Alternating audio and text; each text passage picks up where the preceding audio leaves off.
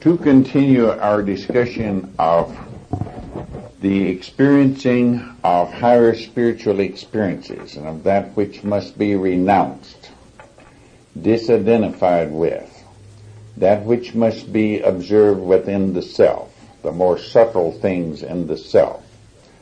So the assignment will be for this week and for many weeks to come to observe that which we still claim. You see, we live in the world, and the world's ideas are ideals, self-improvement, which is usually concerned in the world with obtaining possessions, with signs and demonstrations, with showing how much more one possesses than another, and blaming for any losses or failure to obtain. So we live in a world of constant suggestion of acquiring, of owning, of having. But the terms of the spiritual world is that one renounce. We will read today from chapter 14 in Luke and verse 33. So therefore, every one of you who does not renounce all that he possesses cannot be my disciple or my student. Now one can be a student of self. That is what we start with, as being a student of the self. One can do that at any time one has some teaching, some in- instruction as to the method. One disidentifies from the self and begins to observe the self but there is much in the self that one still identifies with, that one has not recognized as being of the self.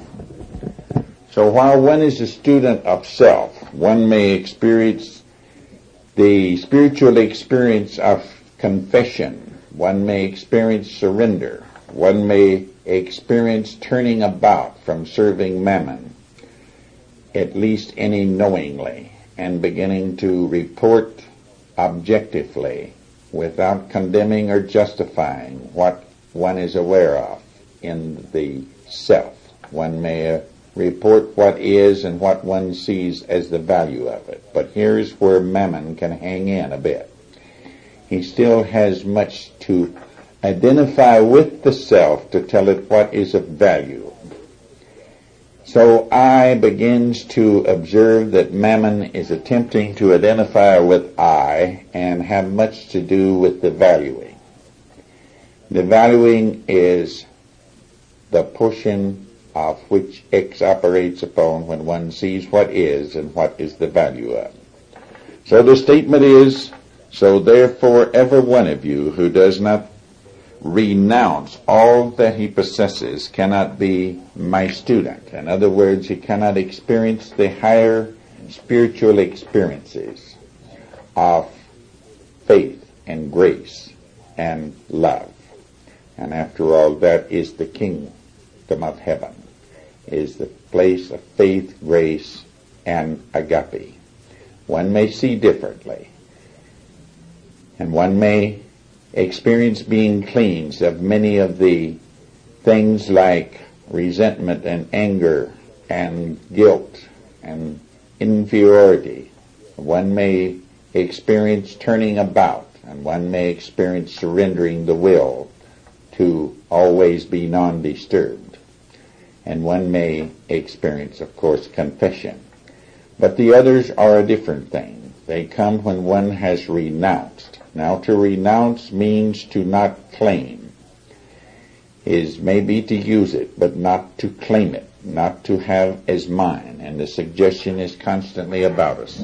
Everywhere we hear by suggestion, my house, my wife, my children, my husband, my clothes, my ideas, my opinion, my television set, my automobile, my vacation, and my experiences above all things.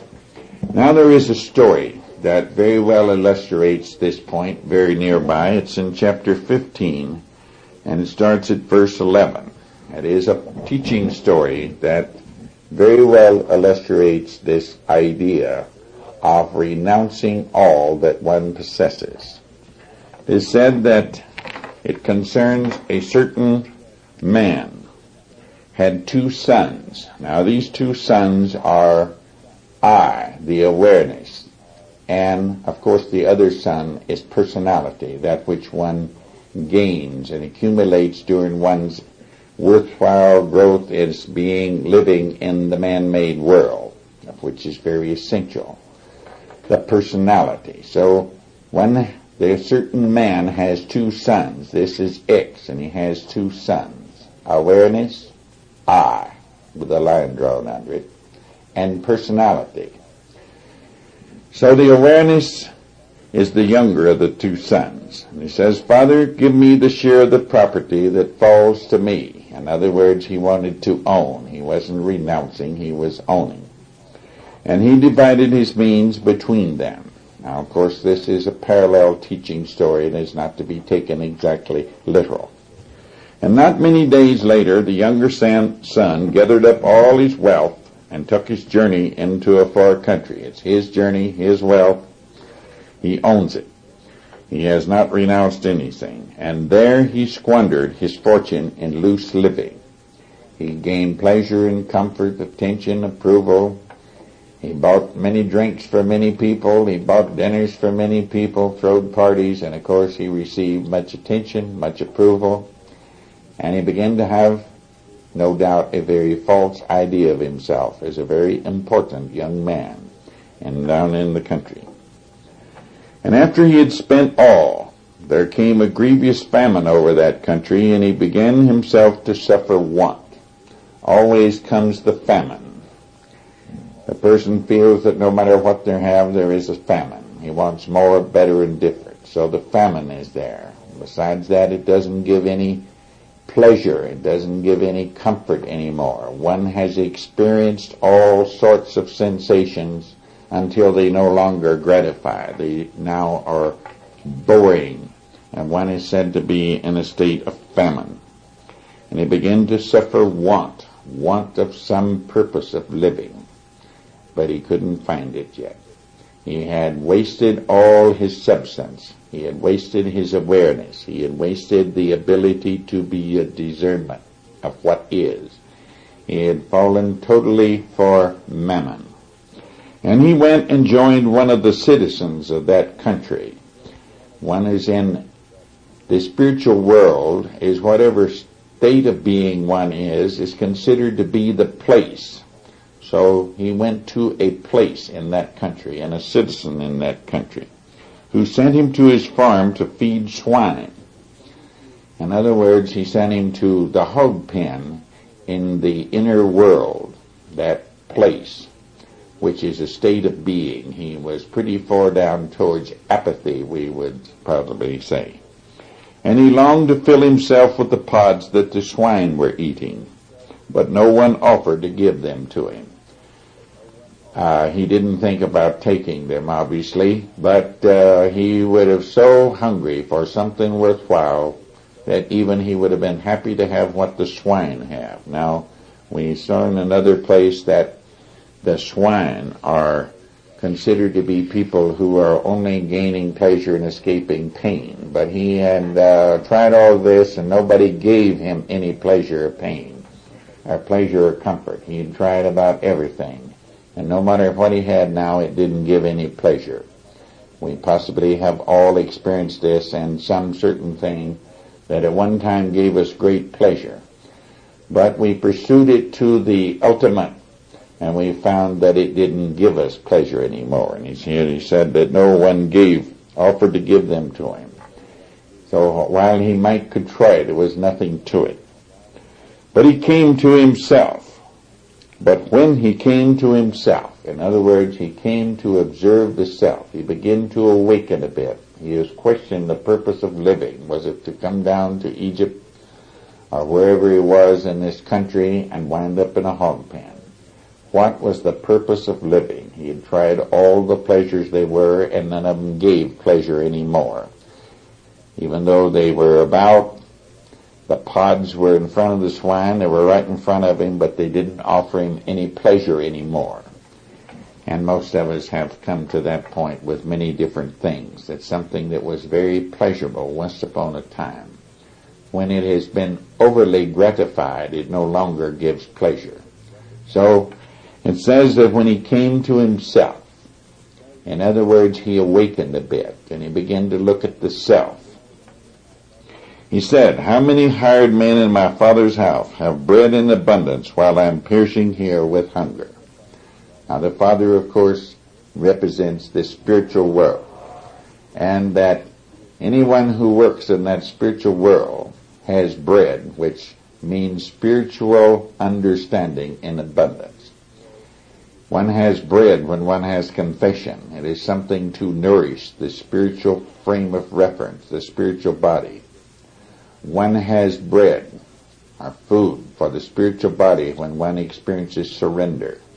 One has bread when one experiences repentance. And certainly one has bread when one experiences baptism or seeing differently, seeing all things anew. And so they're considered to be hired men. They're not students or sons. They are workers. They are studying the self and are considered to be apprentices, so to speak. So he decided, I will get up. I will arise. He will get out of this state he's in of being totally in the dark and will go to my father and I will say to him, Father, I have sinned against heaven and before thee. I am no longer worthy to be called thy son. Make me one of thy hired men. In other words, he renounced sonship even. He renounced being a son. You see, this possibly would be rather an ultimate of renouncing to most people. Renounce his birthright and said, just make me a hired man. I'm not worthy to be his son. So he had renounced rather the ultimate here. He had renounced any claim of any kind. He only asked for employment. In other words, he began to be one of the hard ones, to begin to observe the self, to begin to be aware of how the self was put together. And he might begin to experience, and did almost at once experience confession. He experienced surrender. And we will see what happens to him. And while he was yet a long way off, he was a long way off, as all of us are, from experiencing the things of the Father, agape, grace, and faith. But he was experiencing the ex- spiritual experiences that comes from being a student of self, a student of observing. Now he was awakening. He was gaining some strength. And his father saw him and was moved with compassion and ran and fell upon his neck and kissed him. And the son said to him, Father. He didn't say my father, he just said father, a title of respect. I have sinned against heaven and before thee. I am no longer worthy to be called thy son. But the father said to his servants, Fetch quickly the best robe and put it on him, and give him a ring for his finger and sandals for his feet. Sandals for his feet represents the understanding. A ring, it represents what he is. He is accepted as a son, even though he did not ask. He has been accepted as a student, and he has a robe put on him. A robe is that which one is clothed with what ideas one has. So he has been given some new ideas. He's been given a symbol, and he has been given understanding. Why? Because he renounced all. He renounced even sonship. He renounced any claim. He was without ownership. Now, the father was still there, and he recognized him as father, but not as my father. He didn't claim him. He had nothing now. He had renounced all, and he was given some information, some very excellent ideas. He said the best robe for it to put on him, a ring, and understanding. The sandals for his feet. So he was now a student of the Father. And and bring out the fatted calf and kill it, and let's eat and make merry. In other words, a celebration was at hand. He was accepted as a student and given all the symbols of being a student. But first he had done what? He had renounced all, including being a son. Any claim, any anywhere. He had nothing to claim. It was strictly, here I am, an unworthy servant, and I would like a job. I'd like to go to work. I have studied self. I have come to study the self way down the road. And I arose out of being totally identified with the self and with serving mammon, attempting to gain pleasure and escape pain until all led to the point where I questioned the purpose of living. Now he is accepted for higher teachings. Let's see what happens. Let us eat and make merry, because this my son was dead and has come to life again. I had been totally hypnotized, totally identified with the not I, with the false personality, with Mammon, that the whole purpose of living was to gain non-disturbance. And he's come to life. He has woke up. He has questioned that point of the purpose of living. And he has studied the self. It says he came to himself and he studied it and he saw it. He was a student and he come to the point where he would renounce all, including his sonship. Because this my son was dead and has come to life again, and this is raising from the dead. Everyone is resurrected from that world and becomes a new being, but an infant in the new being and not a fully completed one. And he says he was lost and is found. He was totally lost. He didn't know his way. He was following false signals. He was following false markers. He was trying to be free from experiencing anything that would be a challenge. He wanted to have nothing but pleasure and comfort. So he had been in the struggle to improve himself and improve his lot, take his things and go. Now he had renounced all. And it says, and they all begin to make merry.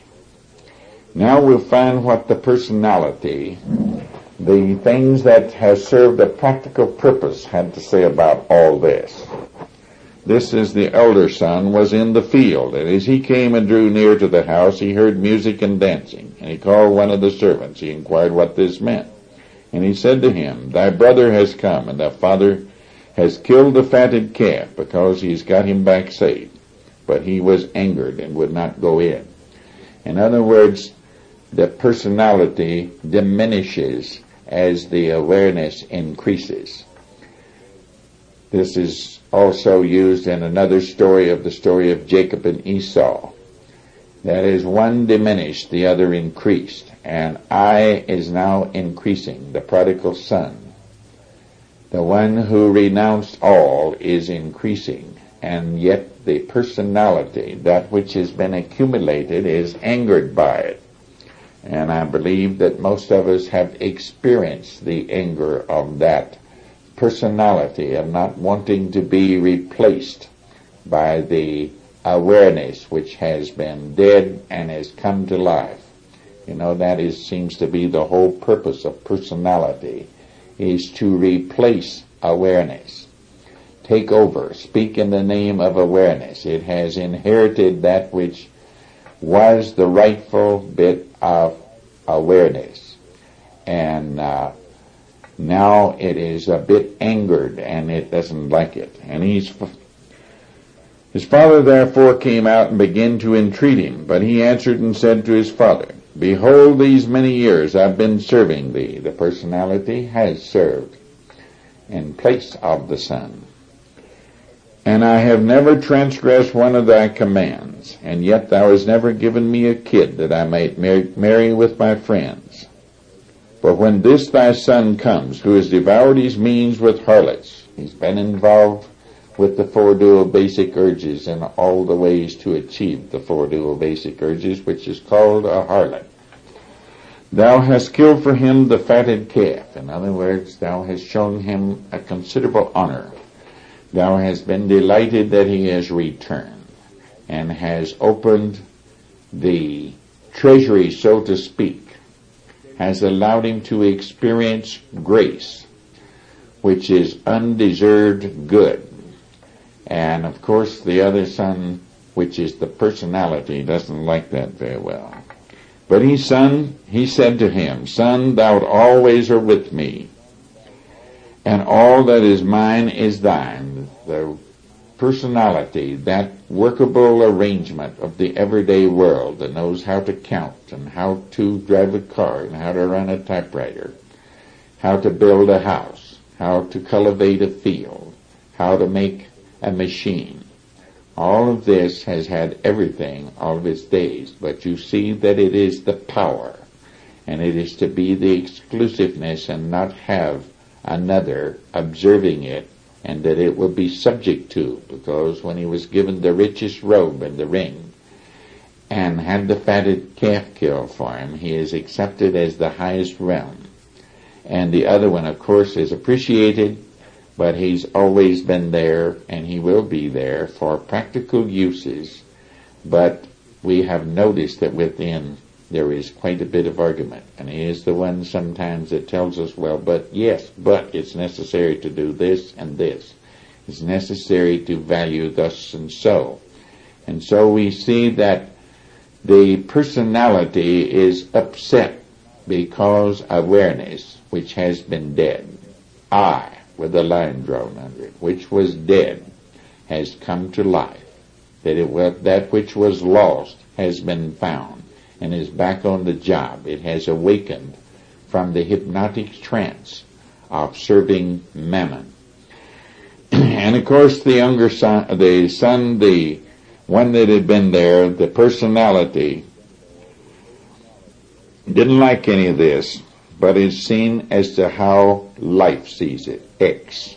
Son, thou art always with me, and all that is mine is thine. But we were bound to make merry and rejoice, for this thy brother was dead and is come to life. He was lost and is found. And this is really what renouncing all that one owns amounts to.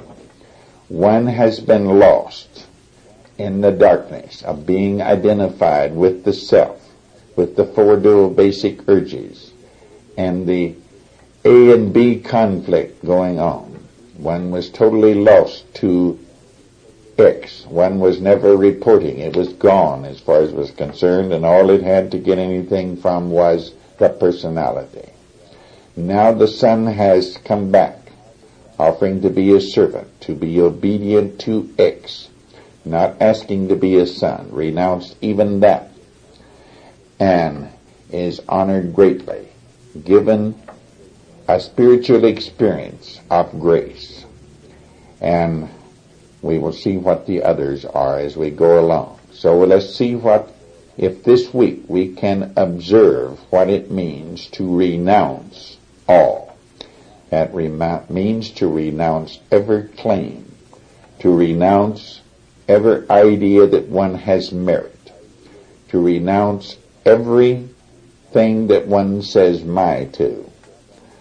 Does, does not mean now to go out and throw it away or cast it in the river or to leave one the wife or to leave the children or to leave the house or the business. It means that one sees that those are tools that will be used by personality and that the job of I is to be a servant to X, to report accurately what is and what is of value in what is, and not to be concerned with ideals.